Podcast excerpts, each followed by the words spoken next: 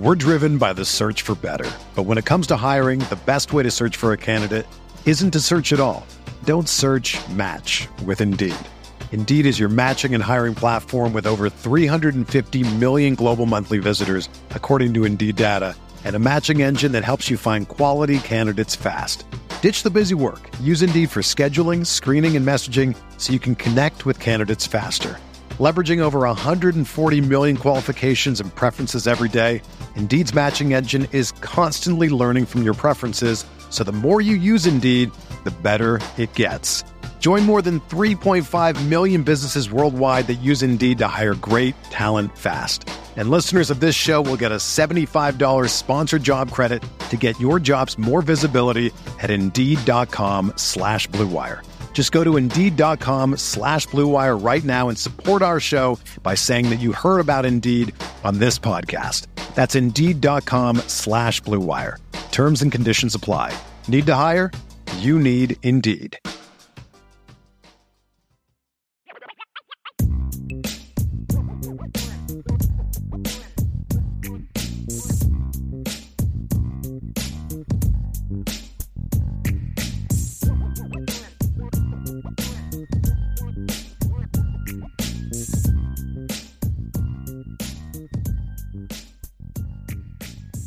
IB Nation, welcome back to another edition of the Irish Breakdown Podcast. We got a little bit of a special edition today for our Friday free for all mailbag.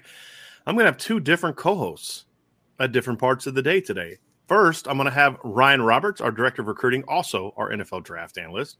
Ryan is down in Indianapolis right now at the NFL Scouting Combine, getting all the rumors and all the updates and all the notes and nuggets and obviously, you had a chance to witness Isaiah Foskey's very, very strong performance yesterday at the NFL Scouting Combine. Although I keep reading these reports about who had good days, and I, I continue to not see his name mentioned. But hey, it is what it is. he had a very good, strong performance yesterday. So, Ryan, we're going to talk a little bit about just the, the combine up to date, what's coming up next, and then we will dive into mailbags. I did want to begin first. I know a lot of people are are wondering and asking about the report from Football Scoop today about three Notre Dame coaches interviewing for jobs. Uh, believe I believe at least two of those for sure are true. The third one I'm not saying isn't true. I'm just saying I haven't confirmed the third one. So I'm not saying it's it's a false report. I'm just saying I can't confirm the third one uh, at this point in time. And, and so uh, essentially, what's happening, Ryan, is is this isn't necessarily a surprise because this week in Indianapolis, this is what NFL teams do. It's not just interviewing players, but it's also everybody's there. There's a tons of interviews. It's kind of like the January coaches convention, you know, where a ton of interviews happen. I mean, you know, uh, half the interviews I ever took in my brief college coaching career happened in in at the coaches convention, right? It just is an easy way to do it. It's a very early process for all three. I'm not sitting there saying, telling you that they're not going to go anywhere. I'm not telling you that uh, they're leaving. I'm telling you, this is just the first stage of the process. It's just an interview. And it's essentially, Ryan, it's kind of like what Notre Dame did. This is the analogy I would use.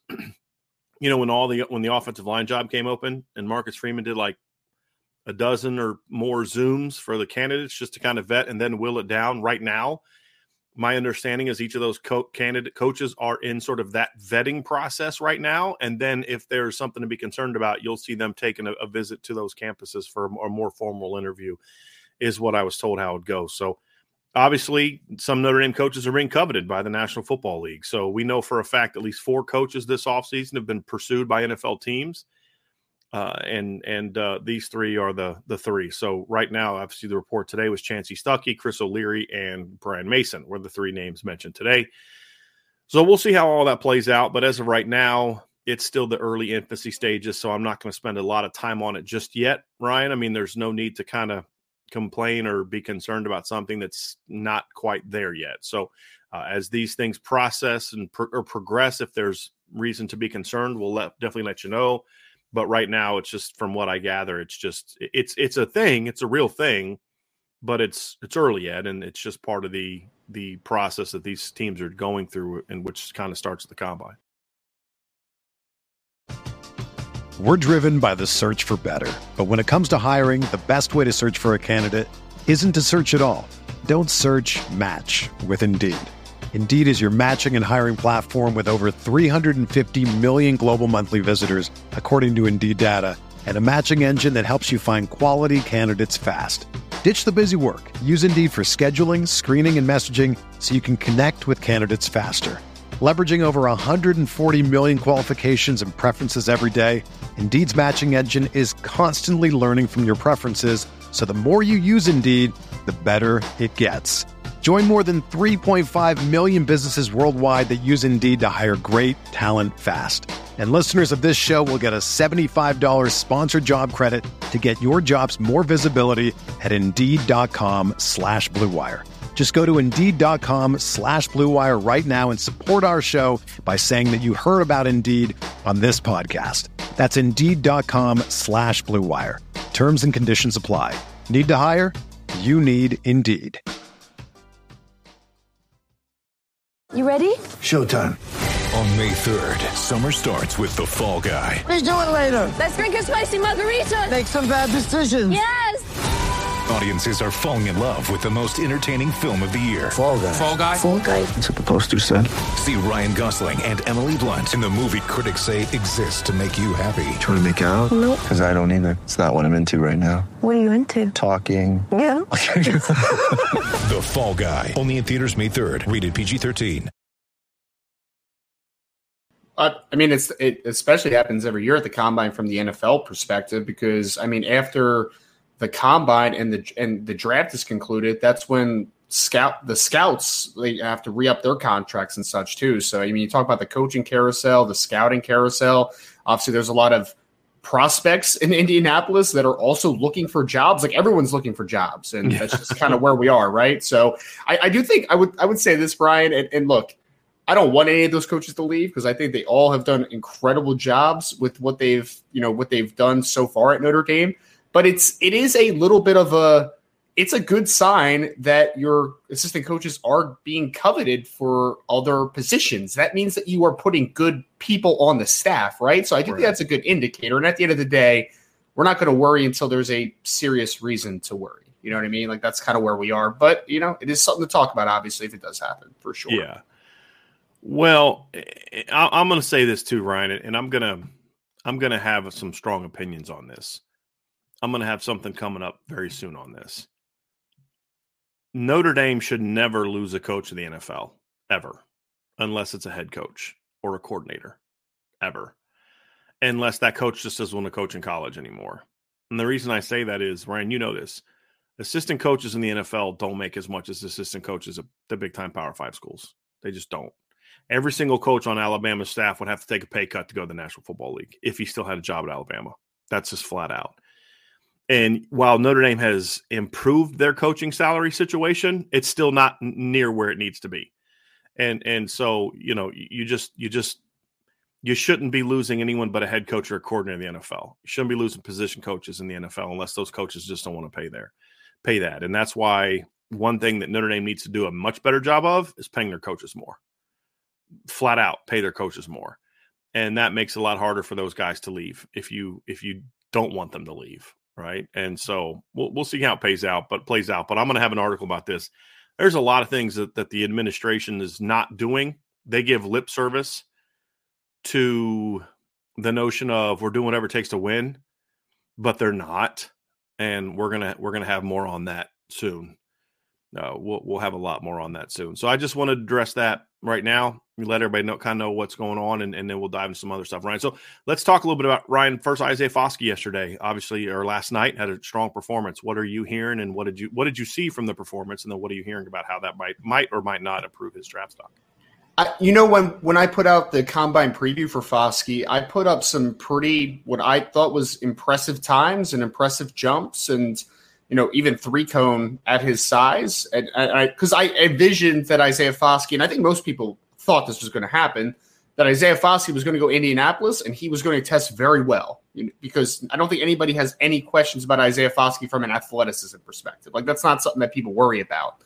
So I had high expectations he exceeded just about every number, Bryan. I think he was like one inch under the vertical that I, you know, kind of put out there that maybe he would get a 35. He got a 34, but just across the board, man, some really good numbers. I mean, everyone's going to talk about the 458 40 yard dash with the 166 split, you know, a 10 yard.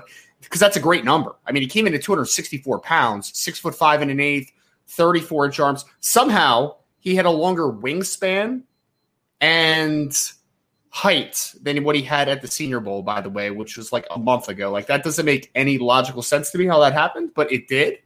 So I mean, he looked great. He tested great in the 40, but the vertical, 34 inches. The broad jump was a really nice number, 10-5. It was great. And he had a 7-2-8 three cone, which honestly, I thought that was going to be the worst test for Isaiah Foskey, but he was in a good ballpark with some other, uh, you know, of those more power based rushers. So I was a little worried about what he was going to run in the three cone, what he was going to do in the short shuttle, but he checked boxes with those ones as well. And then he showcased that he is a high, high upside athlete. So I, I think that coming into the week, he had to have a strong performance from an athleticism perspective because we've talked about it. The film is not there yet. It isn't. The production's there. The athleticism is there, but he's not a consistent player on film. But NFL teams are going to look at that, and I mean, the early sound of it is, you know, NFL teams are obviously kind of, tan- you know, they're very intrigued by the athleticism and the upside that he has. So he did everything he needed to this week from an athleticism perspective. He also, from what everything that I heard, he met with teams and really presented himself at a very high level, which no one should be particularly surprised about with, with the character that he has. So he checked boxes in that regard. The medicals came back good from everything that I've heard as well. So just a lot of box checked for Isaiah Foskey this week. I, you know, coming into the week, I said that you know there are some teams that think that he's going to go in the first round because of the combination of length, athleticism he has. You know that profile. There's other teams that are more mid day two, late day two type of conversation because he is not a near finished product. He has nuance that he needs to get in his game, and he's not a I don't think he's a day one starting player foregone conclusion. Like, can he do it? Possibly, but he needs some work. He needs some refinements. So there was a little bit of a chasm between what some teams thought of him and what some other people did.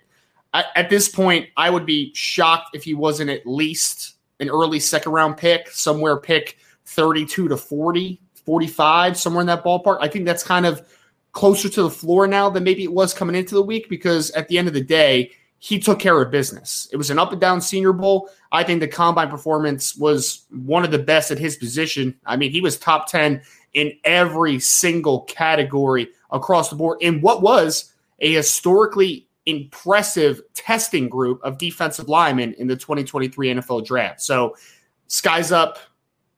Um, you know, the everything is moving in the right direction. Stock up. You know, everything looks very good right now for Isaiah Foskey the interesting thing for me, Ryan, is you know you look for comps, right? And I think a guy that that that he comped very similarly to from a combine pro day slash performance is Jermaine Johnson from who was drafted in the first round last year. Uh, very similar size. Jermaine Johnson was 6'4, 254, so slightly shorter, uh, 10 pounds lighter. he also ran a 4.58, had 34 inch arms, same as Isaiah Foskey had a 32 inch vertical and a 10 5, 10 5 broad. broad uh, Foskey had the same broad, two inch higher vertical. And according to the report, now uh, he did not do a uh, he did not do a uh, the the remember last year like a lot of people opted out of the agilities and stuff at yes. the combine because of the way that they did it, which made sense.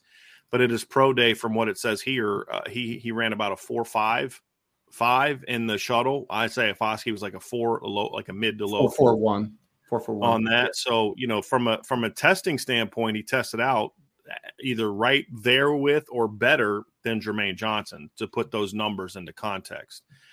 So I, you know, I I, think that's going to help him. And and you know, we keep talking about how the film doesn't doesn't um, doesn't pan out and or doesn't look as good. But but I but I, I want to make sure that we're also tempering that a little bit. The film is not consistent, but one thing that NFL teams look at also is production, and, and I think sometimes we don't say that enough.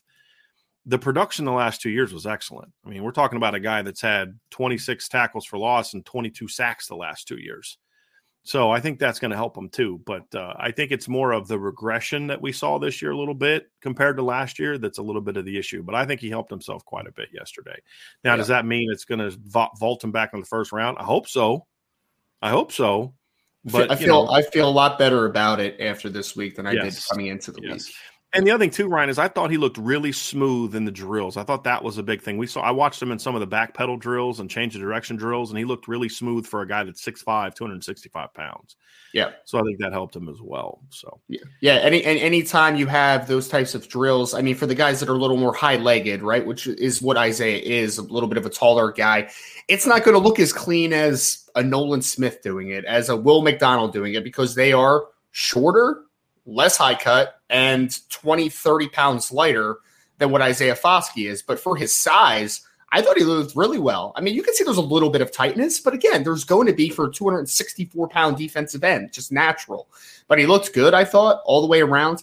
And Bryan, I think one good thing that I saw from day one of testing, and this is more a combine thing than an Isaiah Foskey thing, is I think guys were a lot more open to doing everything because I think the combine actually took some nice steps this year as far as like being more player friendly, man. Like they moved the bench press to the day after the on field testing. They kind of went a little bit earlier in the day instead of having guys out there at like 10 o'clock at night doing agilities. Like I do think that the combine actually was a lot more player friendly this year, which I was very happy to see because you saw less guys opting out of stuff, which was good.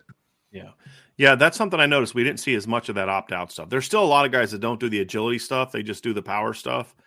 Uh, so there weren't as many D linemen that did the the shuttle as that uh, did the forty, right? Which you know it is what it is. So today, Ryan, uh, Michael Mayer is talking, did his interview today, and then also Brandon Joseph will be working out today. So they, obviously a lot more going on, and then uh, offensive linemen they report. Do they they report today or tomorrow? They, they report tonight, and then they have all their stuff tomorrow morning. So they'll talk so. tomorrow and then yep. work out the next day, basically. Correct.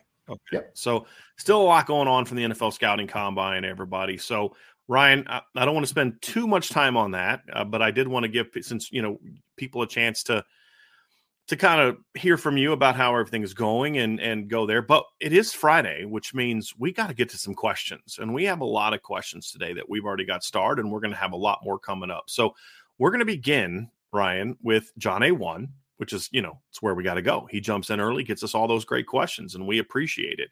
So we'll start with him. And he says, which player on both offense and defense needed to have the biggest jump in the strength and conditioning period? Ryan. So let's begin with offense. Who's the one guy that you think needs to have the biggest jump in the strength conditioning period? Well, two players that that pop out to me. One guy is more pertinent to the 2023 season, and then another guy is more for the future. I mean, for the future, it's Aamil Wagner. Like that's number one for me because we're coming into now a season where you have Joe Alt, you have Blake Fisher, but you're only guaranteed to have those guys for one more season. You know, like it's it's conceivable that at least one of those guys is gone after the 2023 season. So Aamil Wagner might be the future at left tackle, possibly, but we've talked aimlessly about or endlessly, I should say, about him needing to add weight, needing to add strength, because there's certainly aim to this conversation, right? Like it wasn't sure. aimless. But he needs to be a guy that has a good off season, has a good winter workout, uh, winter workouts, puts on some added weight. Because if he goes into the fall camp next year uh, or this year at 260 something, 270 pounds, I really start to get worried, man. Because now he's a full year in the in the work in the weight room, full year in the system. He needs to start showing growth. So that's a future one. I think another one offensively for me is Mitchell Evans is a guy that I expect to make some big gains this offseason. He's he's got a massive frame. He's got the ability to really add a lot more power profile to him. And I think that if he does, he has a chance to, you know, take take over that mantle as the clear cut tight end one and be a, legitimate producer in the run game and in the passing game. And he's got that frame where I'm sure, you know, Coach Balis. the minute that he committed to Notre Dame, he saw him in person and was like, I, I can work with that, man. Like I can work with that type of frame. So I think pertinent for 2023, Mitchell Evans, but for the future, I would say Aamil Wagner is also a big guy that I'll be keeping eyes on. Yeah, Aamil Wagner the next two years is a big one. I, am going to say on offense, I actually have a different angle. I'm to, I'm to, I'm, I'm doubling down on the on the Tobias Merriweather train this year, right? And I think he is the guy that has the most star potential at the receiver position. I think he's the guy that that has the best chance to become that dude for Notre Dame if they're going to have that dude this year. And I think he needs a big year. I think he needs a big year in getting stronger. I don't care about the weight as much, uh, but I care about the strength, the functional strength, the, the durability, and then that first step explosiveness. That's something that I think needs to get worked on a little bit too fundamentally from a technical standpoint, but also then, you know, what he can do uh, in regard to just that that burst off the line from a just physical standpoint. And if he can just make a nice jump this year, uh, and, and not an, a jump that's not normal for a guy his age, just a normal jump for an athlete with his cal- of his caliber, he's a guy that I could see uh, Uh, really having a, a, big, big jump this year. And, and I'm hoping that that happens. Fun, fun note yesterday at Brandon Joseph's media availability, he was asked Notre Dame has a lot of young receivers who's the guy that you think is going to be the guy going into next year, the guy that takes the big jump? And he said without hesitation, Tobias Merriweather. That was his answer. He said he's going to be a very good wide receiver at Notre Dame. You've heard that so much, Ryan. It seems like Yeah. the only person that didn't know that last year was the offensive coordinator. It just, and even he would say it behind the scenes. It just was the whole, well, you know, we got to run our offense this way, that way, the other way, and you know, just whatever. It is what it is.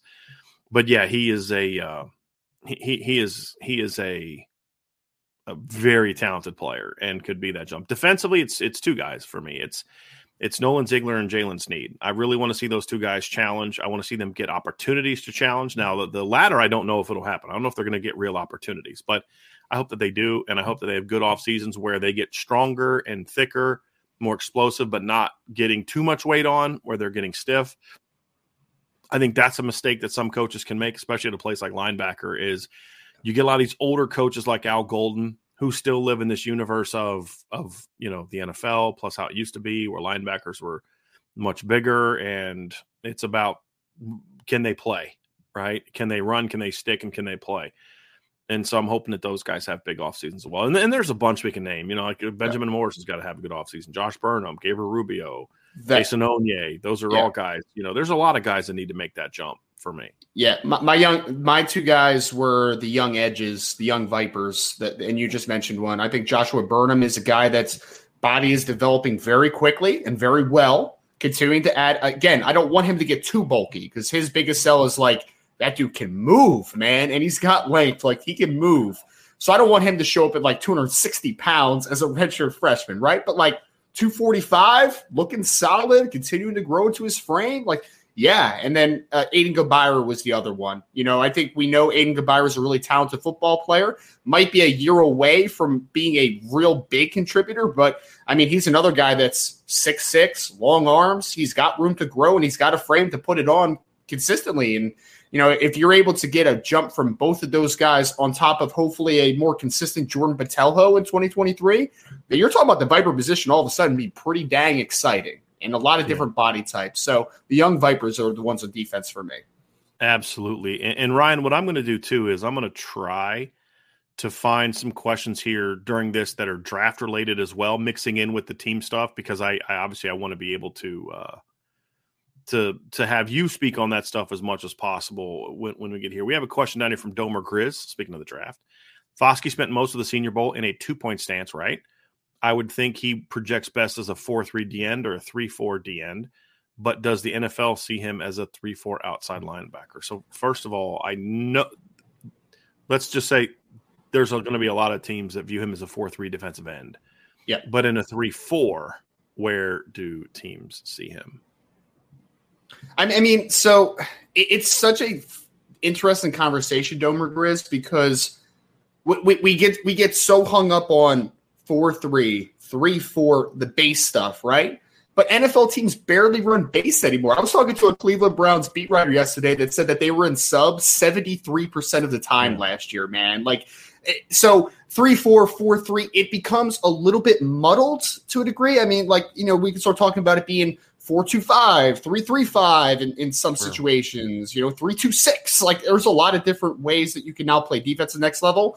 I would say that talking to Isaiah, he presented himself as a stand up rusher. That's what he said he was. Like he didn't talk about putting his hand in the dirt. He said he was comfortable working from a two point stance. That's how he sees himself. So I think, regardless of whether it's a mostly odd man front or even man front team, though, even if it's a four man front, I don't. I think that some teams will be still be comfortable with Isaiah Foskey being a four three defensive end, but maybe not putting his hand in the dirt as much as what a traditional four three defensive end will do. So I still think you're going to see Isaiah Foskey work from a two point stance a ton. But I think the biggest sell for me, Bryan, is you know, I, I don't want Isaiah Drummond back in coverage a ton. We've talked Right. about that, but he can do it in spurts. So I think whether you're a three man front, four man front team, Isaiah Fosk is a pretty scheme diverse football player. He's not going to be a 3 4 Sam backer that you're going to use as an overhang and drop into the flat a ton, but as a 3 4 outside linebacker who's that weak side rusher, the guy that can work in a two point stance, as a 4 3 defensive end that you're really just trying to let him get clean vision off the snap and then work from a two point stance and occasionally put his hand in the dirt. I think that he's he- he's a pretty scheme diverse player, and I think that he is going to be coveted by multiple front teams. I have to say, I hate it when players say things that like that that limit them. I just, I, I My my, big, my my biggest frustration from Isaiah's media day was he there. People were asking about his pass rush plan, which we've talked about a ton. We've talked about that, and he said, you know, I, I work everything off a bull rush and a, a long arm, and I'm like, cool, that's fine. Like that's your that's your initial move, right? Where's the counter though? And he just kept talking so much about just wanting to go down down guy's face and you know using his power profile. And I'm like, Isaiah, I get it, man. You're long, you're powerful, you're explosive. But for you to Mhm. really hit your upside, man, you got to get an inside counter, brother. Right. You got to get something to win consistently around the outside track. If you add that stuff to your arsenal, you go from being a good football player at the NFL level to maybe a double digit sack guy every single year at the NFL. Like Isaiah has that type of upside. So I really wi- I really hope whatever defensive line coach he gets with in the NFL, they really harp on like, hey man, you have a great baseline of ability, but let's add something here, right? And make, really get him to buy into it. Yeah. Let's go to the next question here. We have another one from Irish Blooded Ryan. Here's an interesting one. Barring injury, X factors, etc. So things that, you know, bad coaching, you know, something going wrong outside their control per se. Who do you think is the better quarterback going into next year's draft? Caleb Williams or Drake Maye? It's Caleb Williams for me. I mean, I love Drake Maye, and he's Drake Maye is more the prototype. You know, he's going to be 6'5, he's going to be 225 pounds, and he's a good athlete too. He's a good athlete. He's got a strong arm. He checks all the boxes. I just think that there's something special about Caleb Williams from a just playing the quarterback position, man. I think he's a smart kid. I think he understands what he's seeing. But more than anything, Bryan, like he is what the NFL wants a quarterback right now. You know, the guys that can make magic happen outside of structure. And Drake Maye can do some of that stuff, which is why I ultimately think he's going to be coveted very high as well. I just think that while Drake Maye has really good traits, maybe even great traits in some capacity, I think Caleb Williams has special ones in a lot of different ways. You know, ability to throw from different arm angles and work out of structure, extend plays, make magic happen. Like I just think that he's just a slightly different talent than what Drake Maye is personally from a throwing perspective. to me, it's going to be a lot similar to the 2021 draft, where the debate was always who's who's second. There was never any real debate from any serious people about whether or not Trevor Lawrence was the number one or not. There was never a serious debate about that. Not from anyone serious. There's a lot of talking heads that had a lot of stupid things to say, but I'm talking about like serious people, NFL people, like people that actually have a real opinion that doesn't, you know, have have to do with just them being dumb or clickbait, right? it, it, the, he, Trevor Lawrence is the best quarterback in that draft class, and, and I feel like that's how this draft class is going to be. Ryan is barring something happening with Caleb Williams, and I could see Caleb Williams like he's such a walking contradiction. You know, he does things where you're like, you know, he he'll take certain things that he does, and he gives all the money he gets from an NIL to some charity, and and you hear things good these good things about him, and then he does stupid these silly dumb things like, you know, F UCLA or F Utah or F Notre Dame on it. It's like, bro, you're you're not a kid anymore. You know what I mean? Like, just that's an unforced error. But the reality is, the kid's got exceptional talent. He's got a, a just an absolute rocket arm. He's athletic. His his now him and Drake Maye both need to get better at making faster reads and making better decisions, talking about their timing. But that's more of a their second year guys thing than a not having the ability thing for me. They're not to Bryce Young's level, but most people aren't at Bryce Young's level as a second year guy. Bryce Young was in a unique category. And if Bryce Young was Caleb Williams' size, we'd be talking about him being one of the best quarterback prospects, in my opinion, in, in a long time, in, in my Yeah. view. And so Caleb Williams isn't quite there. Drake Maye's not quite there, but they both are good for their age. And uh, but I think Caleb to me gets an advantage because if they both are slow to make a read, Caleb Williams can still make a lot more throws because he throws the ball with such great velocity and his ball placement's pretty good It Yes, got it a lot is. better this year. Like as a freshman, he was, all you know, he, his ball placement wasn't great. I thought his ball placement this year was really good for a second year player, like really good. Agree. And so, and his overall feel for the game is pretty good. And as you mentioned, they can both make plays off platform, but Caleb is so much stronger and so much better at making people miss Yes. that I think that gives him the advantage. So Drake Maye, I, I as long as he continues to develop, should be the number two quarterback in next year's draft class. And again, somebody's going to step up, and there's going to be some Zach Wilson type of breakout that gets everybody infatuated, some Will Levis type that everybody falls in love with. But you know, I think the two best next year are going to be those two. But I think to me, there's a clear difference between one and two.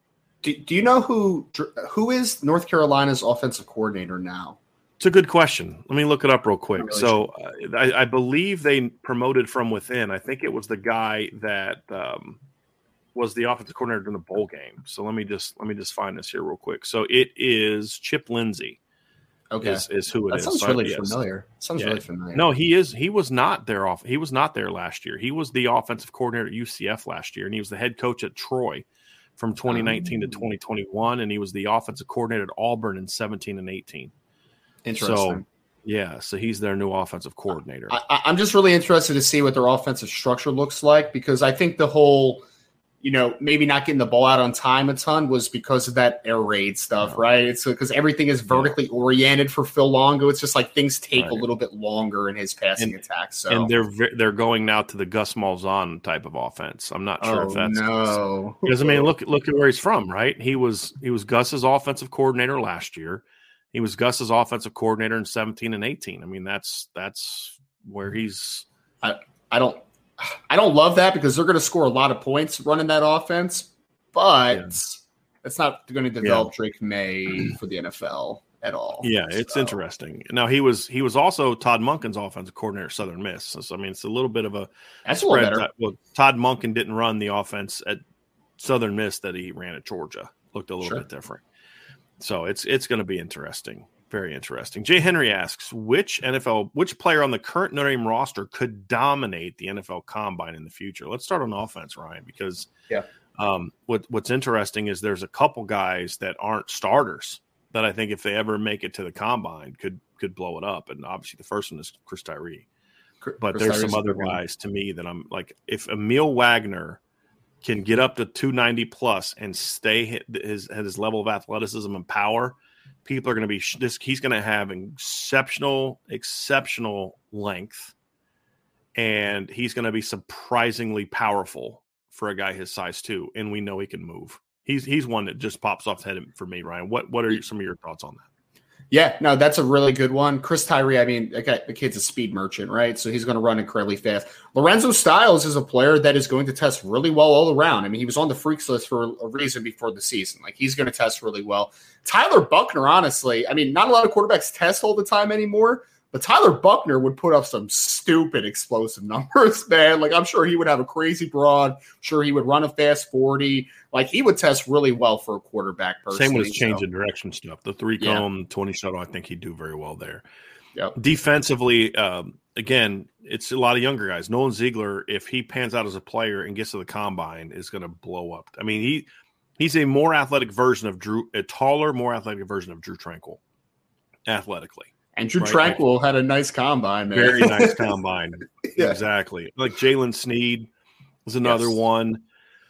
You know, I think if Cam Hart can stay healthy, I think Cam Hart's going to surprise some people with his testing numbers next year uh, in, in that regard. And, and Josh Burnham's another one too that I think is going to be a bit of a combine freak, Yeah. a little bit of a combine freak. Anybody else kind of stand out to you as maybe Ramon Henderson might just test well speed wise, but I don't know if he'll do well in some of the other movement stuff. J- Jaylen Sneed was one that popped in immediately. For some reason, I think that I, I don't know if I would call him a freak, but I think Xavier Watts would test pretty well all the rounds. You know, like he would just be one of those safeties that just like kind of checks a lot of boxes, right? Like maybe he's not number one or number two at any one, you know, any one test, but he's just like, oh wow, he's top five to ten in every single category. Like nice broad, nice vert. You know, it's just all good around. But I think the young linebackers are a really good one. I think that one makes a lot of sense.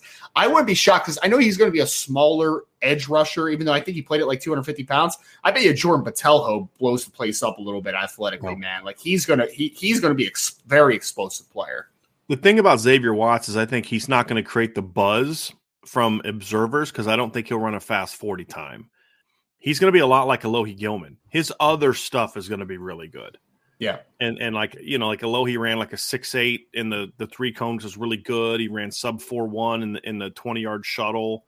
I think Xavier will be in like like have that that that kind of success where maybe his 40 time won't blow you away, but all the other stuff is going to be really good, in my opinion. Agree. So that's going to be interesting. You know, some other linemen. I think you know Blake Fisher. I think could be a guy that's that that people are like, wow, that big that guy's 325 pounds and he moved like that. He could be another one that I could see do something like that. I, I wouldn't be shocked if Joe Alt's a really good tester when all Yeah. is said and done either, because he just seems Well- like yeah, that type of guy. And as long as he Like gets back to good health, I mean, I I- you know Eli Raridon had a 10 yard split time that's better than anybody at this year's NFL draft. So as What was that time? What was it? uh, like a one five flat or something like one five one? No, it was one four something. It was one four. Yeah, I, I think it was like one four seven or something. Yeah. Which Nolan Smith just ran a four three nine, and his ten yard split was one five two. So Right, yeah, apparently he's he that did that more five months post ACL surgery, according to some reports. So uh yeah, Pretty silly, man. Pretty Yeah. silly. Yeah, He's gonna run. Hey, he might run a four two if that happens. So seriously, seriously. Uh, Alan Watts with a super chat. Thank you, Alan. Are we finally going to see an offense that won't be predictable? We're, we're talking Notre Dame, right? So that's who yeah. I, I mean, I mean, Brian. My first thoughts is, I know what the I know what what the offense wants to be. I believe, like, I, I think I know a lot of what the what the philosophy behind the offense is going to be and what there's belief in from a staff perspective. But one interesting thing that I don't know if we've talked about, but now that you have Gino Guidugli as your quarterback coach, now that you have Joe Rudolph as your offensive line coach, you have three guys now on the offensive coaching staff that have called an offense at some point in their career. So that I, I there's a I think there's a meshing that's going to happen, right? Like I, I don't know if I'm going to sit, here and say like Gerad Parker's going to take all this stuff from Joe Rudolph's offensive coaching stop, you know, play calling perspective and from Gino Guidugli's, but it's going to be interesting if he takes like one or two wrinkles from there, one or two wrinkles from here, and then it meshes and it becomes something that maybe is a little bit unpredictable. So I think it will be less predictable, Alan, because I don't think I fully understand what it's going to look like. I think I understand what the the core the core competencies about the offense are, what they believe in, but we don't 100% know what it's going to look like. I don't believe. I, I think Yeah. that there's still a lot to figure out on the offensive side of the football as far as what the identity is. Yeah, I, I, got to bring this up from D Troll Hunter. He says, talking about Xavier Watts, he is certainly faster than Alohi Gilman, though. Alohi Gilman ran a four six flat. That that's I don't know if it's, not a a given time. that It's not no, not at all. Kyle I don't know Hamilton ran four five nine, so Yeah. at the same. yeah, I don't know Yeah. if that's if it's a given that that he'll be faster than that. I think he'll be I think he'll be quicker in some areas. I think because again, people have to understand there's a difference between being explosive and being athletic and being fast. There's some very athletic players who are just are not fast. And in that regard, Kyle Hamilton is a very, very athletic player. He's not fast, right? And when it comes to 40 time, Alohi Gilman's very athletic. He's just not fast. I mean, six eight and a sub four one. That's really athletic. Six eight's moving, man. Yes. Six eight's moving. Yes, and it wasn't like six eight nine. It was six eight one. Yeah. You know, and and and so you know that that's that's pretty athletic. He's just not fast. And so I think those are things that that I that I I look at, and I, and I don't I don't know if Xavier will be better than that. I'm not saying he will or won't. I, I'm just saying I don't think it's a given. It, for sure that he's going to be faster than Alohi wills. Alohi ran a pretty good time. I mean, to put into context, you know, Harrison Smith, who's been arguably the best safety the last decade, right? If you ca- count just the whole length, he's at least in the conversation. You know, he he ran a four five seven at the combine, had a six six three three cone and a four one two shuttle. So Lohi was right there with him on 40, right, and had a better 20 yard shuttle. And then Harrison was a pretty good, decent amount faster in the three cones. So What was it? What was his three cone? What was Harrison? six six three.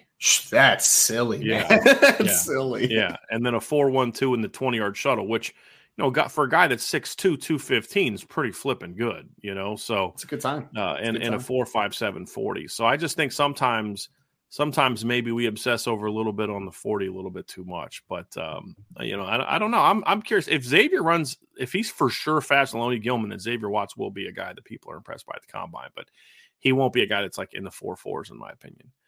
So uh, we'll, we'll have to we'll have to see how that one pans out. Let's get to we had a couple more draft questions down here, Ryan. I wanted to get to, but we'll we'll try to find some as I get to it. Here, here's one from Alan Watson. Okay, most important. Thank you for super chat, Alan. Most important question: What kind of forty time guys do a Rich Eisen?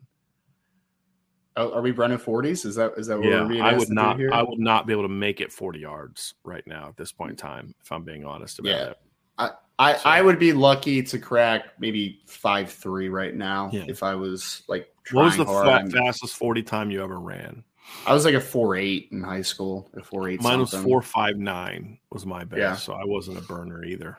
So Yeah. I feel your pain. All right, let's get to some uh, questions here. John A. One asks, "Who is Notre Dame's best linebacker in coverage?" I mean, do do they have one right now? In the- in theory, it should be Maris Liufau, but that's not the that's not the facts of the world right now. so Yeah, I don't I mean- really think they have anyone that's. I would even say is good. JD Bertrand, he's a pretty good zone dropper. I think he he improved in that regard this year, but um, I I don't think any of them are necessarily really good in coverage It- right now.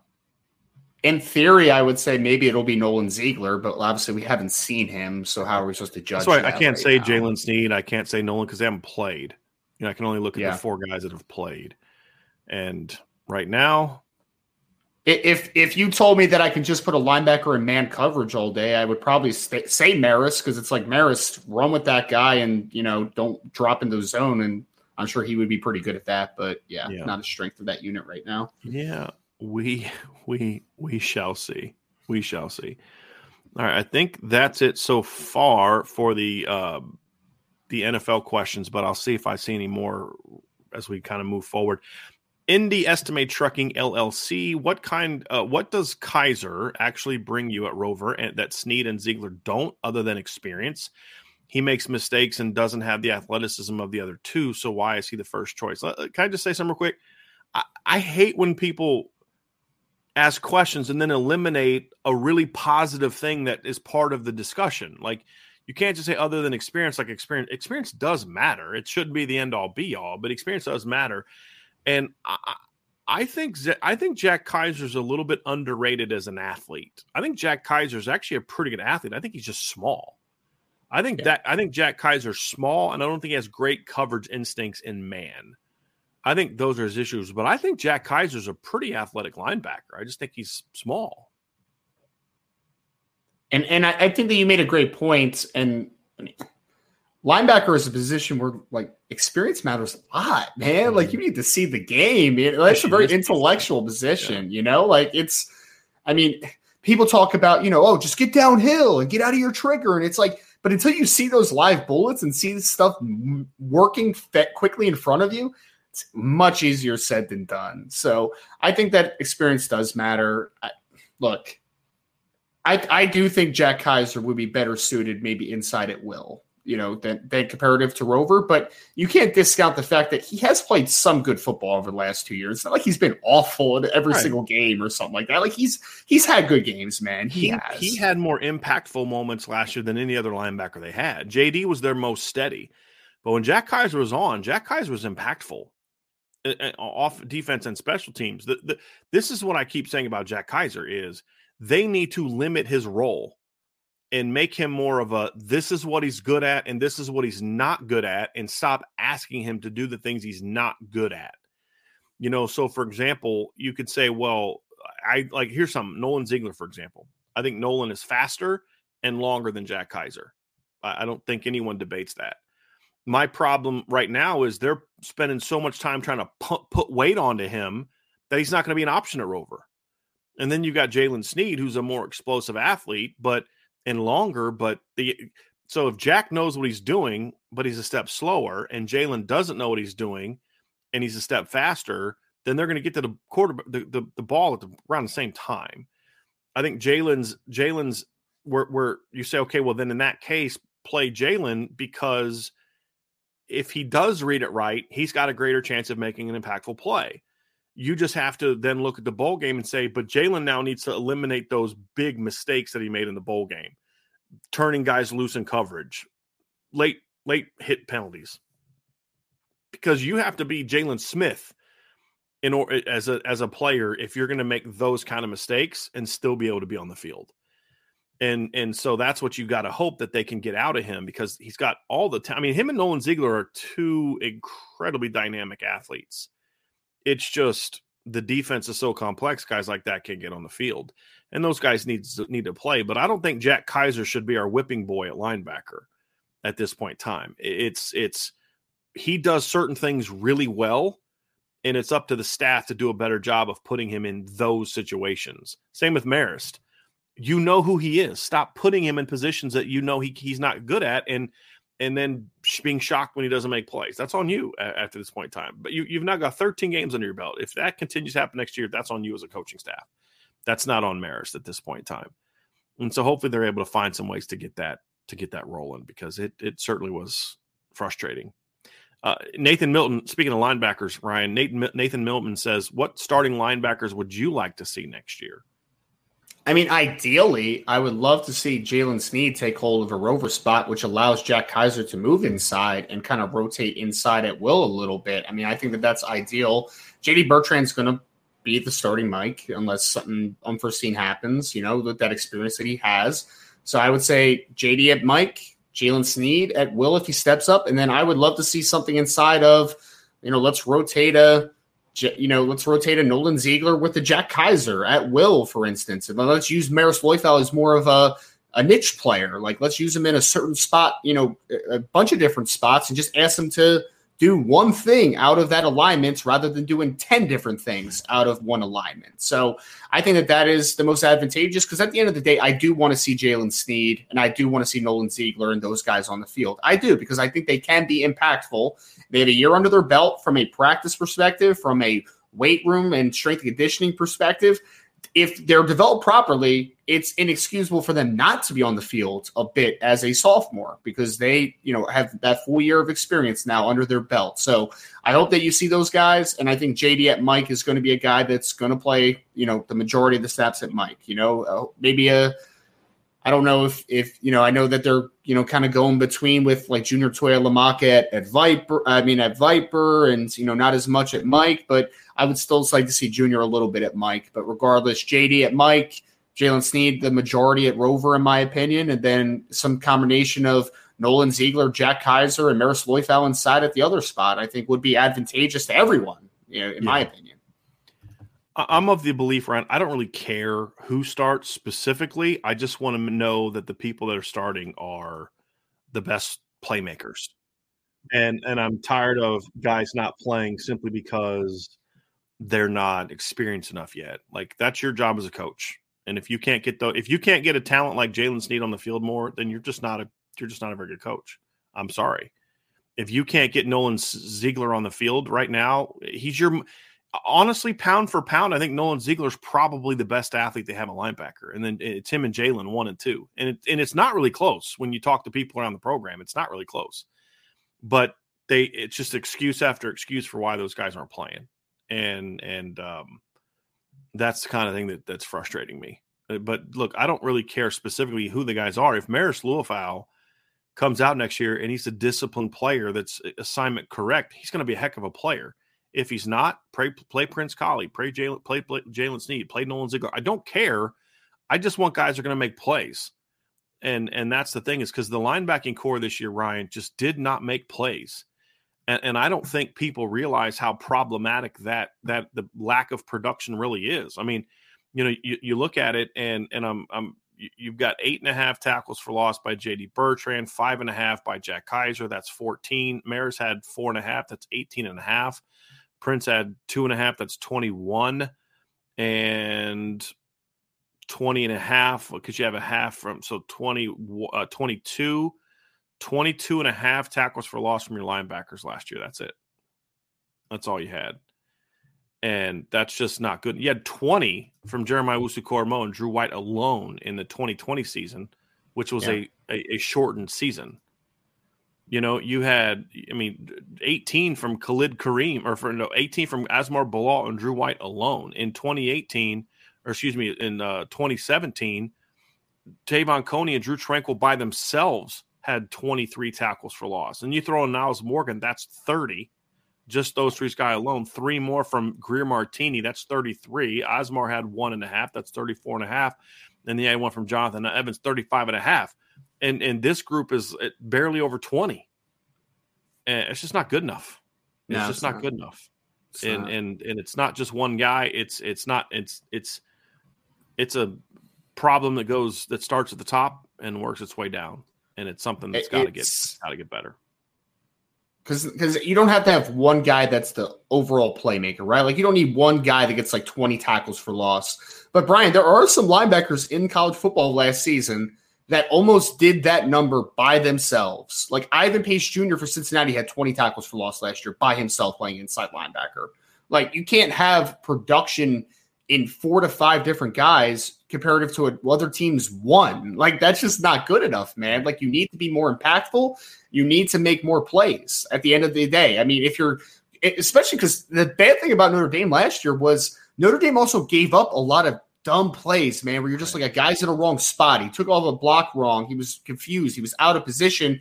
And you're also not making big plays. Like if you were making big plays and then giving up an occasional one, I can live with it for to a degree because I'm like, at least they're taking chances and making some plays. Like it's a little maybe too volatile at times, but you're not volatile at all. You just weren't impactful. Ri- last Ryan. NC State's two top inside linebackers last year combined for 33 tackles for loss.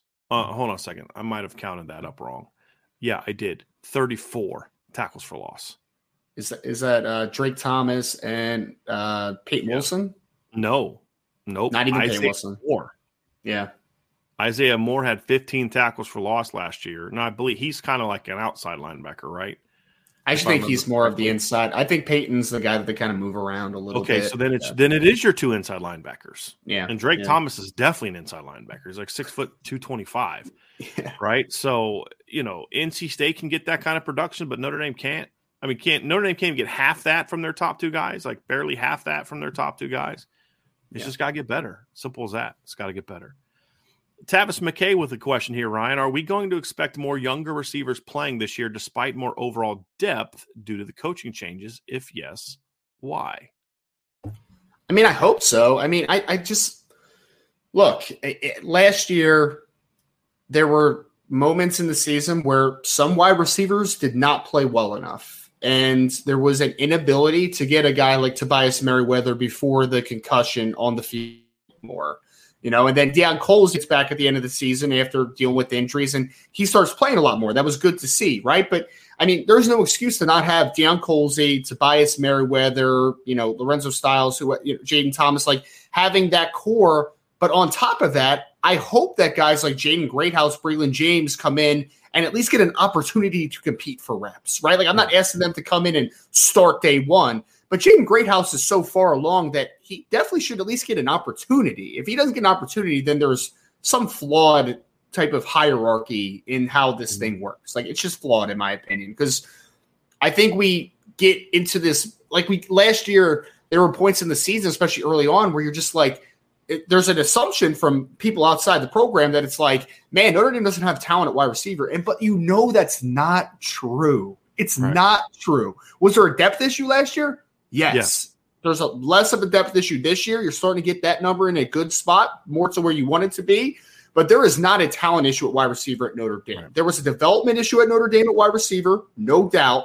But there, I think there also has been at times over the last couple years an inability to get some of the younger guys on the field. Man, Right. I want to see Tobias more. I want to see a couple of the freshmen play.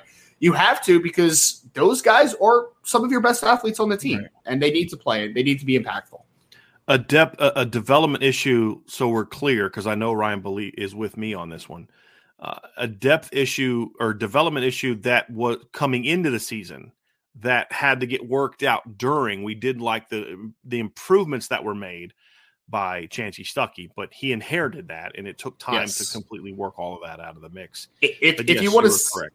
If you want to see the impact that Chansi Stuckey had in year one as a coach, go watch Jayden Thomas the first two games of the season and the last two games of the season. Yep. Yes, Chansi Stuckey did a wonderful job with developing that group. Yep, absolutely. Absolutely. All right, next question, Ryan from Irish Blooded. If you could bring a rule from the NFL or professional football to college, what rule would it be? I know what mine is. You want me to go ahead and give mine Maybe first while you think out. about it? Yeah. So Yeah. you didn't say it had to be an on or off the field rule. The biggest thing I would do, and it kind of what we talked about yesterday, is I would bring the tampering rule. You cannot tamper with another team's players or coaches until certain windows. There'd be hiring windows and there would be transfer portal windows, just like free agency and such. And if you get caught tampering, you or anyone speaking on your behalf, whether you approve them or not, gets caught doing that, there are severe, severe punishments involved, severe financial punishments, and then also loss of the ability to continue to participate in those aspects of it for a period of time. We talked about this yesterday, Ryan. Sean and I got into a conversation about, um, you know, the uh, the portal and and and you know how to incentivize more high school kids to be recruited because we both agree that this is really hurting high school recruitment. But you know, I said, look, create tampering rules to where if you get caught tampering, you get fined seven figures. You lose the ability to be a part of the. You can't bring in transfers for, you know, three to five years, whatever you want it to be. Really put some teeth to it. So that's the one rule that I would bring is tampering with coaches and, and tampering with current players. I don't care if you want to use NIL deals to entice a, a proven college player to come to your team. I have no problem with that.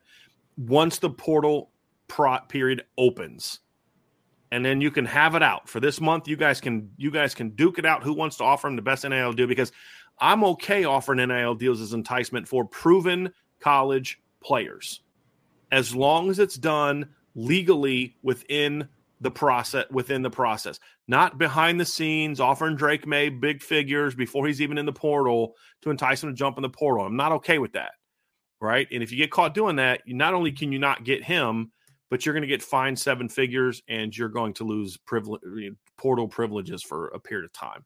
That's what I would. That's the one rule that I would bring. Because if you get caught tampering now, you cannot. Not only can you not sign that player, but you lose a first round draft pick. and You can find how much did the Dolphins get fined? I know they lost a first round draft pick. Didn't they get fined millions of dollars? It was something. well? man. It was wild. It was a wild amount, if I remember correctly. Yeah. Yeah, I'm gonna actually look that up um, while you're kind of giving And your, and, your and answer. they and, and they lost the first round pick, man, which is just like that's like a death sentence, Yeah. man. That's like that's Yeah. a big thing. That's a huge Th- thing. their their uh, their owner was suspended and they were fined 1.5 million dollars for their Yeah. tampering with uh, Payton and Brady. Which for, Payton, uh, which- or uh, Sean Payton. which for Stephen Ross is like pennies, Right. but yeah, still it's That's fine, but fine. that's still got some teeth to it. You know, Oh, no find the univer- find a university 1.5 million dollars, and that's not something that's like no big deal. Yep. eh, To to them, right? And and then again, it's you lose that act, you, you lose that ability to participate in the transfer portal period for a period of time. That's the rule I would bring to the NFL from the That's- NFL. That's a good one. That's a good one. My mind went to in-game rules, obviously, and man, I, just not a ton, man. Like the NFL kind of stinks with some of the rules. If I'm being completely honest, right? What, what, what are your thoughts on this one? Because I, I kind of am on this one, but I, I'm I'm a little uneasy about it. So the pass interference rule in NFL, it's a spot foul comparative to a 15-yard penalty on the college level. I actually kind of like the spot foul thing because I mean, for me, That it's like new rule in college. It, did they change that now? It's Well, spot foul mean- now. Because isn't the NFL rule? It's a spot foul up to fifteen. If it's past fifteen, it's it's not. If it's it's not a spot field. Is it still a spot foul forty yards down the field? Yeah, I believe so. Okay. Yeah, unless, Yeah. unless something just changed this offseason. Yeah, I I, mean, you were so- talking about how the NFL, how the college rule used to be fifteen no matter what. yeah, So, no, yeah. no, Okay. yeah, yeah. I, I- mean, I kind of like the spot foul thing, man, because it's like if I, my guy got burnt and he's forty yards down the field and it's going to be a walk-in touchdown. How am I going to just give him 15 yards for that? Right? It's like you were about to have a 40 yard gain or a, or a touchdown potentially. I mean, that, that's a big play. So I kind of like the spot foul. Actually, I think it's. I I don't know. I, I kind I of like don't It. I don't love it because I think there's a lot of rules where you'd say well, if that guy didn't cheat, that's a 60 yard touchdown kind of thing. You know, um, what what the, what I like about what I would the what I would change about the offensive is the pass interference offensive. I think 15 yards for offensive pass interference is too dramatic. In the NFL, it's 10. Correct? so. If it's Yeah. if it's offense, it's a 10 yard. Actually, penalty. it might- like might- It might be 15. It I still, I think it's, I think it's ten now, and I don't Is know if it used to be because I remember watching a playoff game. Um, I'm actually gonna look this up now. Um, offensive pass interference in the NFL. So, uh, loss of ten yards and a replay of the down. Yes. So, uh, I that's a rule that I would also like to bring. Is I think 15. You're basically saying if I if I have deliver a dirty block on a guy or a dirty play or a cheap late hit on a guy, that's the same penalty as offensive pass interference. It's a little little harsh for me. So that's that's the pass interference wrong. Spoke, spoken like a true offensive guy, man. Spoken Yeah. like a true offensive guy. Well- if I if I was a wide receiver though on the NFL level, But I I'm would also an offensive guy that doesn't believe if you interfere with me 40 yards down the field, you get 40 yards. So that favors the defense. So I'm at least being consistent with That's true. the, you know, with you shouldn't unnecessarily overly punish a team, you know. The NFL is so bad at enforcing offensive pass interference too. If I was a wide receiver on the NFL level, I would commit offensive pass interference every single play because they're barely ever going to call it. Man. like I'm pushing off Yeah. all the time. Yep, no doubt about it. It's only a kick, a jump, a block. It's only a serve. It's only a tackle, a run. It's only for the fans. After all, it's only pressure. You got this. Adidas.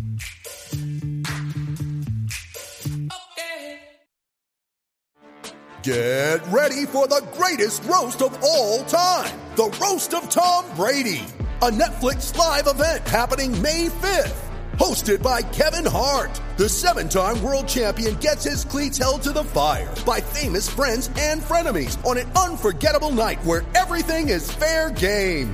Tune in on May 5th at 5 p.m. Pacific time for the Roast of Tom Brady, live only on Netflix. We have a super chat down here from Steve Rolfe. He says, haven't had a chance to watch in a while, but what is an area you think Coach Hiestand didn't do well that maybe the new guy could change?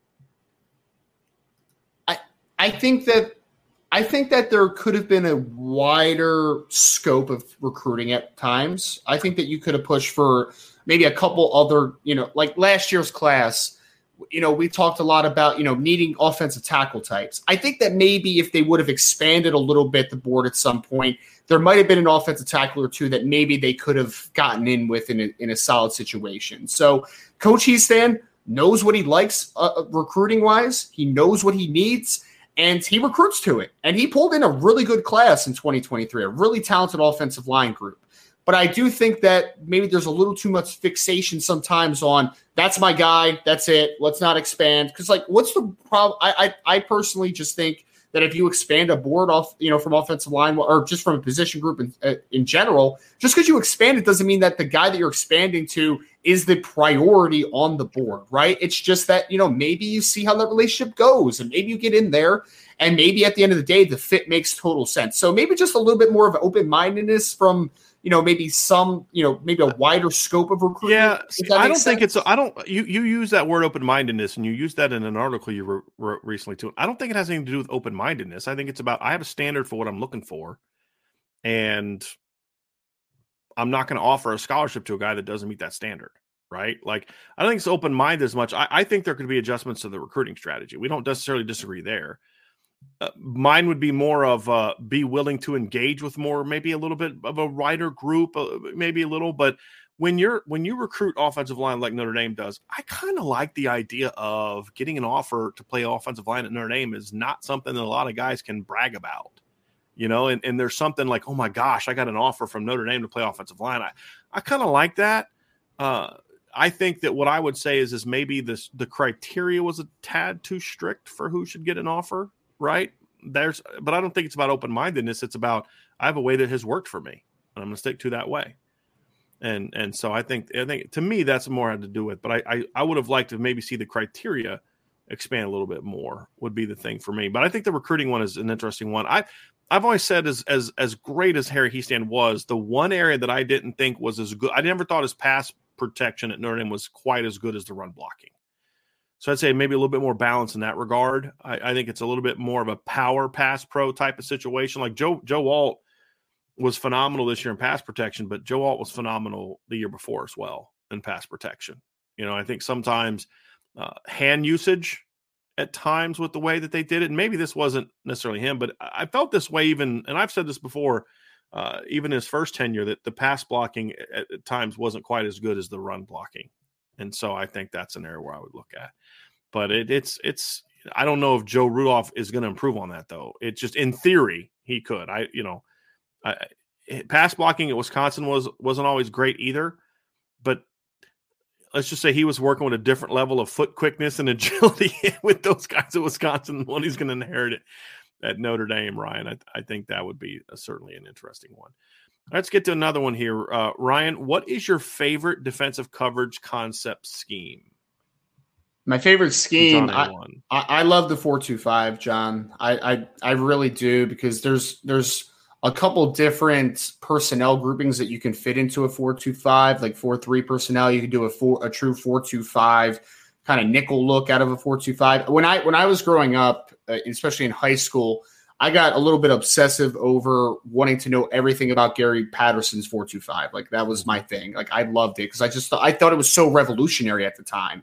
And I think you've seen that trickle not only, you know, from the college football ranks, but also up to the NFL. I mean, that's you know, 425 has basically become base for a lot of different NFL teams now. So I think 425 for me is one. Coverage concept, I I, I'm a big believer in that that is very specific to what personnel you have, right? Like there's going to be some de- defensive secondaries where I'm like, like that's a cover, you know, that's a too high type of defense. Like that's a cover two, that's a cover four, that's a match quarters, whatever it will be, right? But then there's other teams where I'm like, well, I have a really good free safety type, right? Where maybe I could play a little bit more middle of the field closed, a little more single high stuff. So maybe I'm going to play a little bit more cover one, cover three. So like I don't really have a coverage that I'm like that coverage is the one that I love to play. I do love to mix and match coverages. I do because I think that the biggest thing to mess with quarterbacks is that I, well, one thing is I love post I love post snap rotations. I love that stuff, man, because quarterbacks hate that so mm-hmm. much. But I think that just showing different levels of zone versus man, like I want to mix and match coverages a ton, but I love the 425 as kind of a base defense nowadays. When you talk mix and match, you talking about personnel or are you talking like the pattern match stuff that, that Alabama's run for all these years? Pat, pattern match, but also just kind of the ability to work different zone concepts and different man concepts so that like everything, I want everything to look the same. You know what yeah. I mean? Like like pre snap, I want it to look the same. Like oh well, they're in too high. Like you would think it's going to be cover two of some sort. It's going to be cover four. It's going to be something of that. But then, oh, here's a rotation, and now they're in cover one where they've rotated down and they're in man across the board with a with a single high free safety. Or oh wow, they're in too high. They you know they like to rotate it t- down a ton. All of a sudden, oh, now they're in match quarters. Like you know, you know what I mean. Like I just want to be able to mix and match zone and man concepts because I think that's really how you mess with with quarterbacks, especially like post snap rotations, because then a quarterback he was comfortable with what they saw pre-snap. Now their mindset has to completely change. Like, oh man, here comes different something different now. I got to change my process, and I think that's where a lot of bad decisions happen from a quarterback perspective. Yeah. Here, here's an interesting question, Ryan. This is from Gavin Harden. With scouts going crazy over tools now, is there a world where Joe Milton is a top three quarterback in next year's draft? I mean, my Gavin, like my initial impulse is no, just because I don't think Joe Milton's very good. But like the NFL's so bad at evaluating quarterbacks right now, so yep. like I can't I can't fully say like no, Joe Milton's not going to be that guy just because he does. If Will Levis can be that guy, then yeah. Joe Milton can be that guy. That's Dude, how stupid it is. Joe Milton throws the, it, it, from an arm strength perspective. Joe Milton would be like a top five quarterback in the NFL if he makes it to the NFL. Like that dude has strength. a hose, yeah. man. Yes. Absolute cannon for an arm. And he's a pretty dang good athlete for as big yeah. as he is, too. I mean, he's like 6'5, 240. He can move a little bit. So can it happen? Sure. Should it happen as of right now? Absolutely not. Absolutely. The problem is, I think there's too many professional scouts, even at the professional level, that don't understand the difference between arm strength and arm talent and don't understand that there is a difference between those two things. And that's my issue with guys like Will Levis and Joe Milton. I could see it. And, and, and along those lines, here's another interest, interesting one, Ryan, that's kind of along those lines from Archer 452. One NFL scout said Richardson, Anthony Richardson from Florida, is a combination of Cam Newton and Justin Fields. What is the worst pre draft chatter you've ever heard? I, I mean, there was a. Uh there was a graphic that went viral on ESPN a few years ago, and David Montgomery was a remember David Montgomery at Iowa State, Bryan. He was a good football player, man, and he turned into Yeah, and he's a good football player for the Bears. And he had when he's been healthy, he's a good player. But there was a graphic that I, I forget if it was like Todd McShay or something. So like I, I forget who it was. So I'm not going to slander anybody. But it said that he was a mix of Saquon Barkley. Like it had an attribute for every part of his game, which it was just like that's a Hall of Fame running back, man. Yeah. like you're calling him a Hall of Fame. You just made a video game back. running back at this point in time. Yeah. Oh man, that graphic was wild, man. It was just like you turned a good football player into a generational running back. Like that's what you tried to do there, man. I've never got much into the chatter, so I really can't a- answer this question. I but one one guy that I went high that I just knew more than any ev- other ever that was going to be a bust of a quarterback was Jamarcus Russell. Yeah. I just a- any I just never understood how that guy could possibly be a first round. And there's a lot. Like I remember, you know, here's one, uh, two two that I do remember. I remember when I first started hearing about how Christian Ponder was getting a lot of hype as a first round pick. I was like, there's no way, no way they're going to draft Christian Ponder in the first round. There's no way teams are that stupid. No way. Like you get out of And here. then That's and, and that- then they drafted him top 15. Yeah. Yes. Yes. Because Yeah. I'm like, that's just that's that's the smoke and mirrors that the NFL teams do. They're just putting that out there to throw teams off. There's no way. And then when I heard, started hearing the buzz that Mitch Trubisky would be QB one in that draft class with Pat Mahomes and Deshaun Watson, I was like, no way. That's just somebody trying to throw smoke to throw teams off to make people think that they may take Mitch Trubisky, but there's no way they're ta- taking Mitch Trubisky over Deshaun Watson and, and Patrick Mahomes. No way. So those are those are two that. So I don't. The reason I take those over Jamarcus Russell is I don't remember what the buzz about Jamarcus Russell was. It could, he could have been unanimous. Everyone thought he was a top five player. I have no idea. I just knew Yeah. that he was going to be a huge bust. But I do remember the the only two years I really remember a lot of buzz was the was the Christian Ponder and Mitch Trubisky buzz, and it made no sense to me I mean, at I've, all. I've heard some stuff this week, man, that makes me kind of shake my head a little bit. Yeah, honest. I'd love to hear a couple of those nuggets before Well, you get I- out of here. I, I I put one nugget on the message board as far as the rumor mill. You should go to boards.irishbreakdown.com, by the way, because I've been doing a rumor mill every week, so, uh, every day of stuff I'm hearing here in Indianapolis. Hi, Sean, by the way. Hi, buddy. Uh, uh, but Bryan, I believe this to be a pretty factual statement. And again, there's some speculation here, but like after you hear something a bunch of different times, you start to get like, eh, it's probably legitimate. I think if the Chicago Bears trade back and Will Anderson's on the board, I think that they might take Tyree Wilson over Will Anderson. I'm starting to get those vibes, man. I'm really starting to get those What vibes. what's what's the I agree- reason? I agree with that. I have heard from multiple people in several different circles that Chicago loves Tyree Wilson, man. Like they love him. I think they're going to try to trade back, but if they trade back to two or four, let's say, like, and Will Anderson stare him in the face, I think there's a possibility they take Tyree Wilson as the first hmm. defense player off the board. Mr. Chicago, what do you say about that? No, that's as you shook your head in affirmation as soon as he said that. I've heard that he's met he's met with the Bears twice, if I'm not mistaken. Correct, Ryan? I believe so, and, yeah. and and and it's been all over sports radio here. The Tyree Wilson buzz is is, is buzzing, and they're really trying to sell in, in a way. It seems like they're using radio to sell the move if it happens. Like this guy's really good. He's flying up the draft boards. Everybody wants him, and it's almost scary, especially with the Jalen Carter news. Yeah. You know, now they're trying to. It's it's it's. Ugh. I'm cool with it. I'm cool with it if they choose to move back twice, which I'm hearing that as well, where they could trade with the Texans, and then you have the Colts, the Panthers, the Raiders, and like four other aggressive teams that could jump up and then trade, and they can move back from two to either four, seven, or eight. If they move back to four or seven, and they still have a chance to get Tyree Wi- Tyree Wilson at seven would would soften the blow. Yeah. Then if they're staring Will Anderson in the face Well, and they 'cause- take him over Will Anderson. because that fits into what you said the other day, Sean, when we were talking, which is that would be a tremendous accumulation of capital, Absolutely. draft capital, or and, and you probably get a couple, maybe a player or two out of that too, right? Yeah. You know what I mean? Yeah. Like, uh, Yeah. uh, um, um, um, Putney, Putney, get Putney. You know, David like Putney. some- David Putney. you know, some kind like that, right? so, um, Ryan, I heard uh, someone that's down there as well that I worked with. Mhm. they said it's a chance that the first five picks might be quarterbacks. They were like, it could actually roll out this way, the way Who'd be five?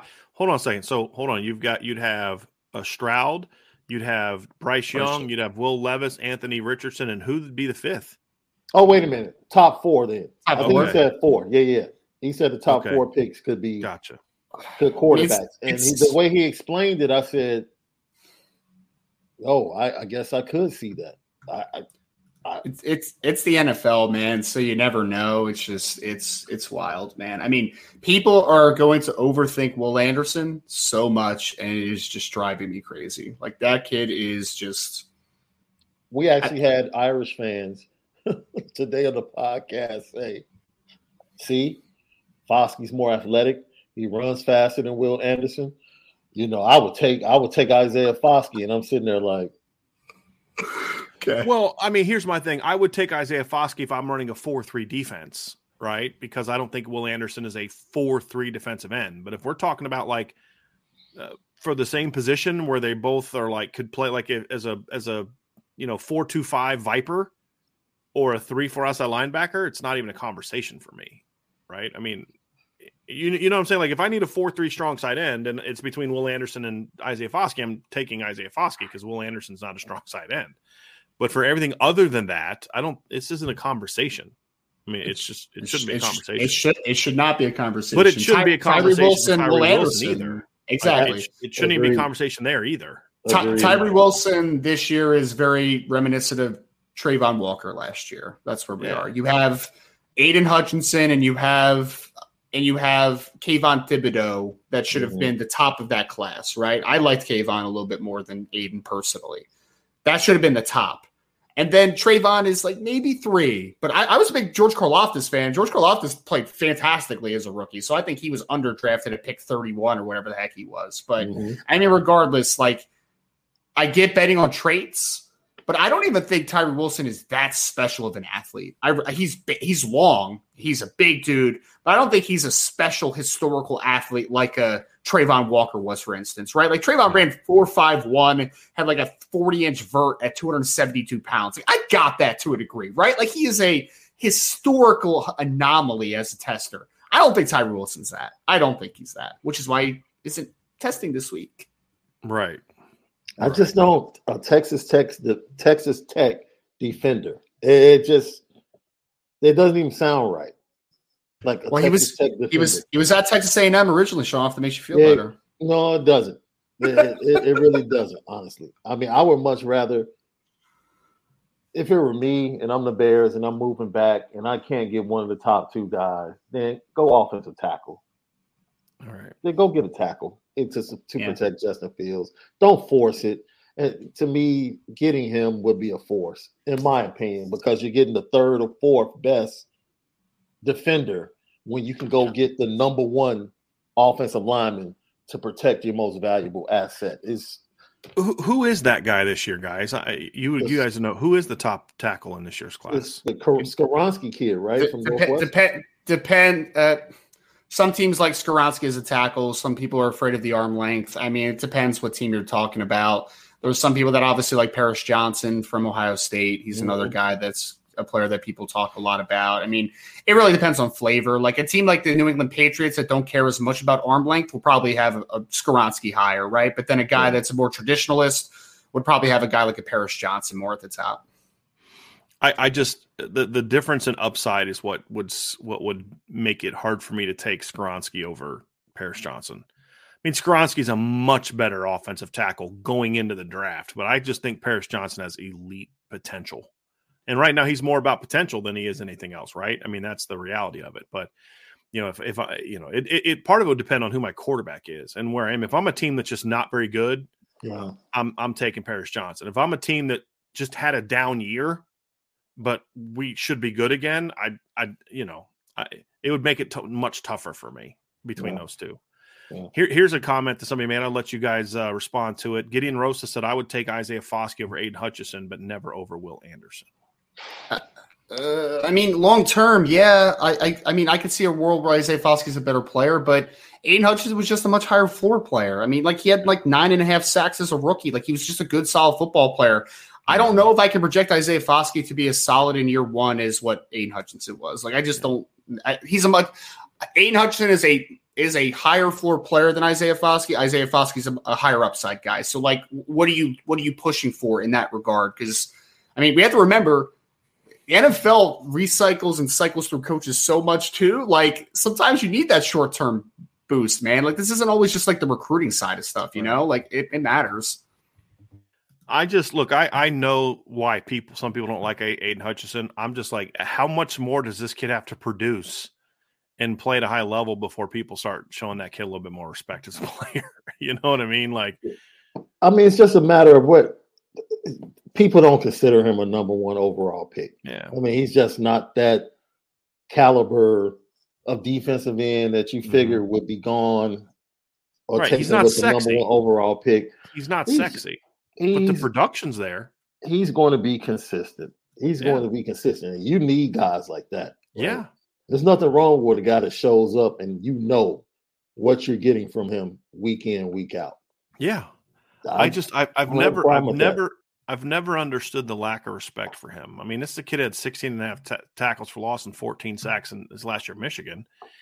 And so, well, it was because he had David Ojabo on the other side. Well, what's the excuse for what he did at Mich at, at with the Lions this year? You know, because the, for the Lions this year had nine and a half sacks. I mean, that's more than than the next two guys people talked about combined. Travon Walker and um, who's the other end we were talking about, Sean? Not Karlaftis, but who's the other defensive end that was taken in last year's draft that we were just we were just talking about him. Um, give me a second. Sorry, I'm going to go 2022 NFL draft. Who is the other edge player that we were just we were just talking about him? Is Travon Walker? Aiden, oh, Kayvon Thibodeaux. Sorry. Oh yeah, yeah, yeah. Yeah, he had. I think those two combined had six and a half sacks, and Aiden Hutchinson had nine and a half sacks last year. Yeah, Thibodeaux missed know? the first right. what first three chunk. game, four yeah. games. Yeah, but you know Hutchinson had nine and a half sacks and three picks last year, so he yeah. gets the job done. But I get it; he's not a sexy player. I think that's really what it boils down to. He's not a sexy player. So yeah, we shall see we shall see. All right, let's get back to some more questions here, Mr. Davis. Thank you for joining us, by the way, Sean. Oh, it's my pleasure. I am, I'm glad to know that Malik has finally apologized for costing Notre Dame a national championship. You and I talked about that before the show today. And I was like, I do blame Malik. I do blame Malik. he also apologized for the 16 season and leaving. Okay. I got him to I got him to I, apologize I, for everything. I supported his decision to leave because he got screwed in 2016. I my only my only thing is he should have gone to Wisconsin, not Florida. That was my thing. Is I, I had a bad feeling when he did that, and uh, yeah, I, I yeah. a bad had a bad feeling about that one. Had yeah, a bad feeling. A little, he was a little selfish, and you know he's he's part of the reason we're still suffering 35 yes. years. it's all Malik's fault. It's all Malik's it's fault. Not Brian Van Gorder's fault. No. Longo or no. none of those guys. No. It's all Malik. The and fact that he called his own number on an yeah. RPO that was wide open, yes. Yeah. It's his yeah. fault. Yeah, obviously we're we're having some fun at uh, at, at, Left's expense. We're not truly blaming Malik for that. Uh, at least I'm not, by the way. So, hey, fans enjoyed it though. Yeah, fans was fun. It. It's fun, and he showed some graciousness in it as well. So, um, Tyler Eric says, uh, "What team would you or ask what team would you like to see Notre Dame schedule more or less in the future? I would personally like to see Michigan come back." Uh, Sean, I've already said who I'd like to see Notre Dame play less. I am over playing Stanford. I'm done playing Stanford. I would like to see Stanford yeah. come off the schedule. Maybe play them a home and home every decade. One home and home every decade. Yeah, I'm good. The shine has come off of that. Yeah, a little bit. Yeah. I'm a traditionalist, so maybe the return of a, a Penn State mm-hmm. every other year or Michigan State. To Let me ask you this, Sean: like if I if I gave you the option Mm-hmm. I'm setting the schedule. I gave you the option. We're gonna we're gonna come back to playing a home and home with a traditional team, and you get to choose between Michigan, Miami, Penn or uh, Michigan State, or Purdue. Who would you take every year for the next 20 years? Of those, Michigan? who would you take? Michigan, Miami, Purdue, Michigan State. Michigan. Michigan. Okay. Yeah. Tell me why. Not that it's a bad choice. Tell me why. No, I mean I'm just merely going off on my childhood hmm and what the game meant. It was Like- big every year when you and I. were Like yo, I, I remember the first game. That was the '88 game, under the lights, and yo, I begged my father to let me stay up, and my bedtime was nine. I begged him to let me stay up and finish the game, and he did. So, yeah, moments like that. You know, the Rocket game the next year in '89 with the two returns. You come back in '90 with uh, Rick Mirer late in that was that the game, tie, right? Yeah, Yeah. you know, and yeah, it's it, even some losses like you know the fourth down, the classic game where Desmond Howard catches the fade from Elvis Grbac in the corner. I mean, it was just some hmm fantastic football games in that series. Really, The Denard 2011 Robinson, game was, was eleven. It's epic. Yeah, Yeah. the Denard Robinson comeback, and you know who was that? Uh, Charlie Weis's first game on the road. Oh yeah, the 17 the Yeah. game. Uh, Rhema McKnight got hurt. Yeah. Yeah. Didn't they like Yeah. that was like Michigan fumbled on like the half yard line and. Zibby recovered in the end zone and I They think were Tommy ranked that was really high at the time. Tommy. Rees, yeah, came in and absolutely. It's been You some talking Tommy Rees talking about the uh, 2012 game when he came in and threw that threw that touchdown pass to TJ Jones? pass. Yeah. yeah. It's been some Yeah. classic games. I, it's hard not to it's hard not to say Michigan. I'll say even It's easy 80 for me not to say Michigan because I despise everything You about the Michigan football them. program, and and That was- also because because it goes back. Yes, there. Were, I I agree with everything you just said, but I just can't get over the fact that that of of of what they did to Notre Dame as far as oh keeping them um, out. keeping them out of the conference. Yeah, absolutely. twice. Yeah, yeah, yeah. Yeah, yeah. and I wouldn't want to reward them with you don't deserve to play us, and and Yeah. that's why I say for me it'd be Michigan State. Number one, Miami to me is a rival that should not be an every year rival. Notre Dame Yeah. and Miami should play six times every ten years.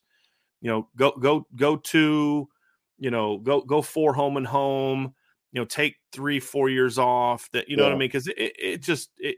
I like it better when it's like okay, I like it for a six seven year stretch, and then you know let it let it cool down for a couple of years, and then bring Yeah. it back.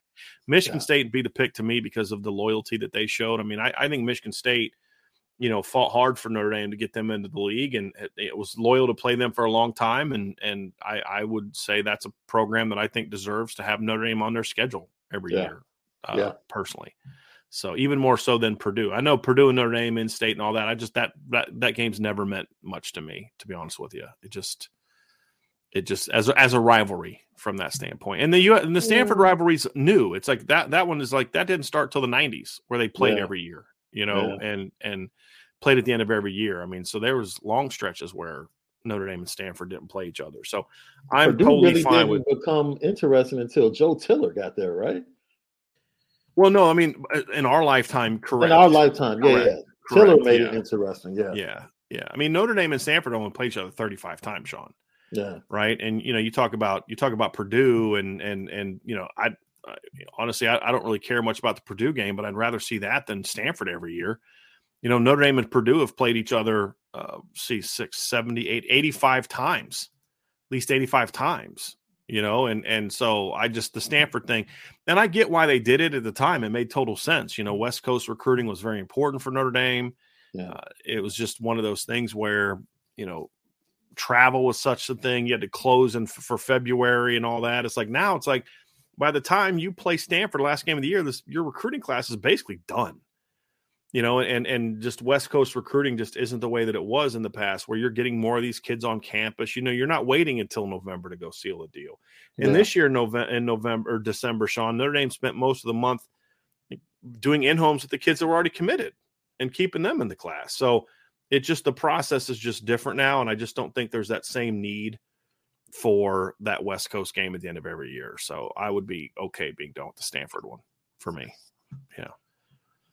Here- here's Well- one, Sean. Oh, go ahead. No, I'm saying the move for you, the move of USC and UCLA to the Big Ten kind of helps with exposing the West Coast to Big Ten football and Notre Right. Dame and the Midwest region. It kind of helps in recruiting indirectly, honestly, Yeah. because now California kids start thinking about Midwest Big Ten programs and Right. And it's just I don't like Notre Dame recruited the West Coast pretty well before they started playing Stanford. Yeah. Right. Like you're playing USC every year. That's enough. And what I always said is, okay, if you want to play another West Coast team, that's cool. Mix it up. You know, play Stanford two years, play UCLA for two years, play Cal in a home and home, play, uh, you know, play Oregon or I don't uh, Oregon as much, Washington in a home and home. I mean, I'd rather do that than playing Stanford every year, especially now that Stanford has just so basically just said we don't care about football at this point in time. Like that's really what it boils down to for me. It's just, Yeah. it's just it, the recruiting stuff, but then also the last part of it is just Stanford is so blatantly just apathetic towards football. It's like, do you really want to associate yourself with that? Like, I don't. I don't. Was that oh, oh man? I know UCLA with Karl Dorrell came to 06 and Dame 07. Stadium. Did they ever did they go to UCLA? Yeah, the next year that was one of Notre Dame's three right. wins that next year. Yeah, you're right. Yeah, Mo Crum had that big fumble return because Mhm. they could not score. And yeah, 06, I'm telling you what, if if if another example of why I hate the prevent defense, although I liked it that particular day, they could not block.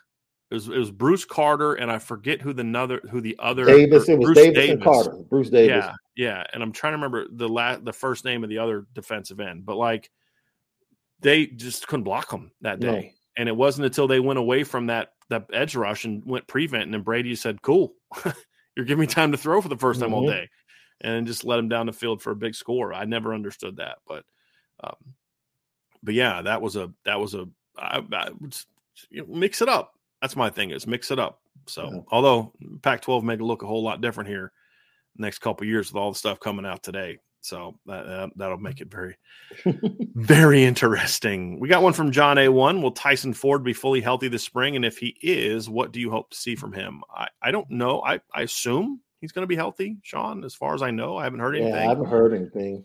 he just needs to show progress, you know, show show the ability to start making some plays, show a little bit more of a, a motor. I think Tyson is an incredibly talented kid. I just think he's one of those guys that just needs a little bit of a push, you know, just a little bit more fire from him. You know what I mean? Like um, he's always just so much bigger and stronger than everybody else. I, I don't know if he if he necessarily understands what it really takes to to say, hey man, you you know, let's turn this thing up to hundred Mhm. and I don't know if he knows how to do that yet.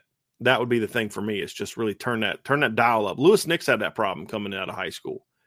You know, Louis was just so much bigger and athletic than everybody else. It, it took him a while to like realize what the dial needed to be turned up to to really dominate the way he's capable of. And and I think Tyson's a different type of player, but I, I think that would be the big thing for me is I want to see him play with a little bit more, you know, and see what he see what kind of player because he's very talented. He's very talented. It's amazing, right? Because you look at his recruiting story. He he was excited about the opportunity to play early to go to Oklahoma, Mhm. and then eventually listen to reason with Mike Elston and Marcus Freeman, and came to Notre Dame. You know, you just never know the psyche of uh, of young men and how they interpret different things as far as playing time and needing motivation. Some people are self motivators in life. So, and then at some point, you know, kids grow up and it clicks. It clicks for them, you know. So Mhm. we'll, we'll see. We'll see. Yeah. I I will say this though. We talked about culture with the offensive line on the offensive side of the ball yesterday, and the continuity being different this year. And you've pointed this out. I think the culture in the defensive line room is going to be different this year. And I'm very interested in seeing how that impacts the younger guys. Mm-hmm. you Yeah. know. Yep. Very interested to see that. We got another question here, Sean. This is from John A1. Kaleb Smith and Jayden Thomas have very similar body sizes, around 6'2, 220. Are they similar players? I don't believe so. No, I think, I think- Kaleb Smith. Go ahead. I'm No, go ahead, Sean. No, Kaleb Smith has the ability to be um, more of a vertical threat, in my opinion. He's been used as a vertical threat, and he's played all three positions at Virginia Tech. Uh, he came to Notre Dame because he was tired of being used that way, just 50 50 balls and Yeah. go up and get the ball. So he wants to be more diverse in his route running, and that's why he came to Notre Dame to be used more in that way.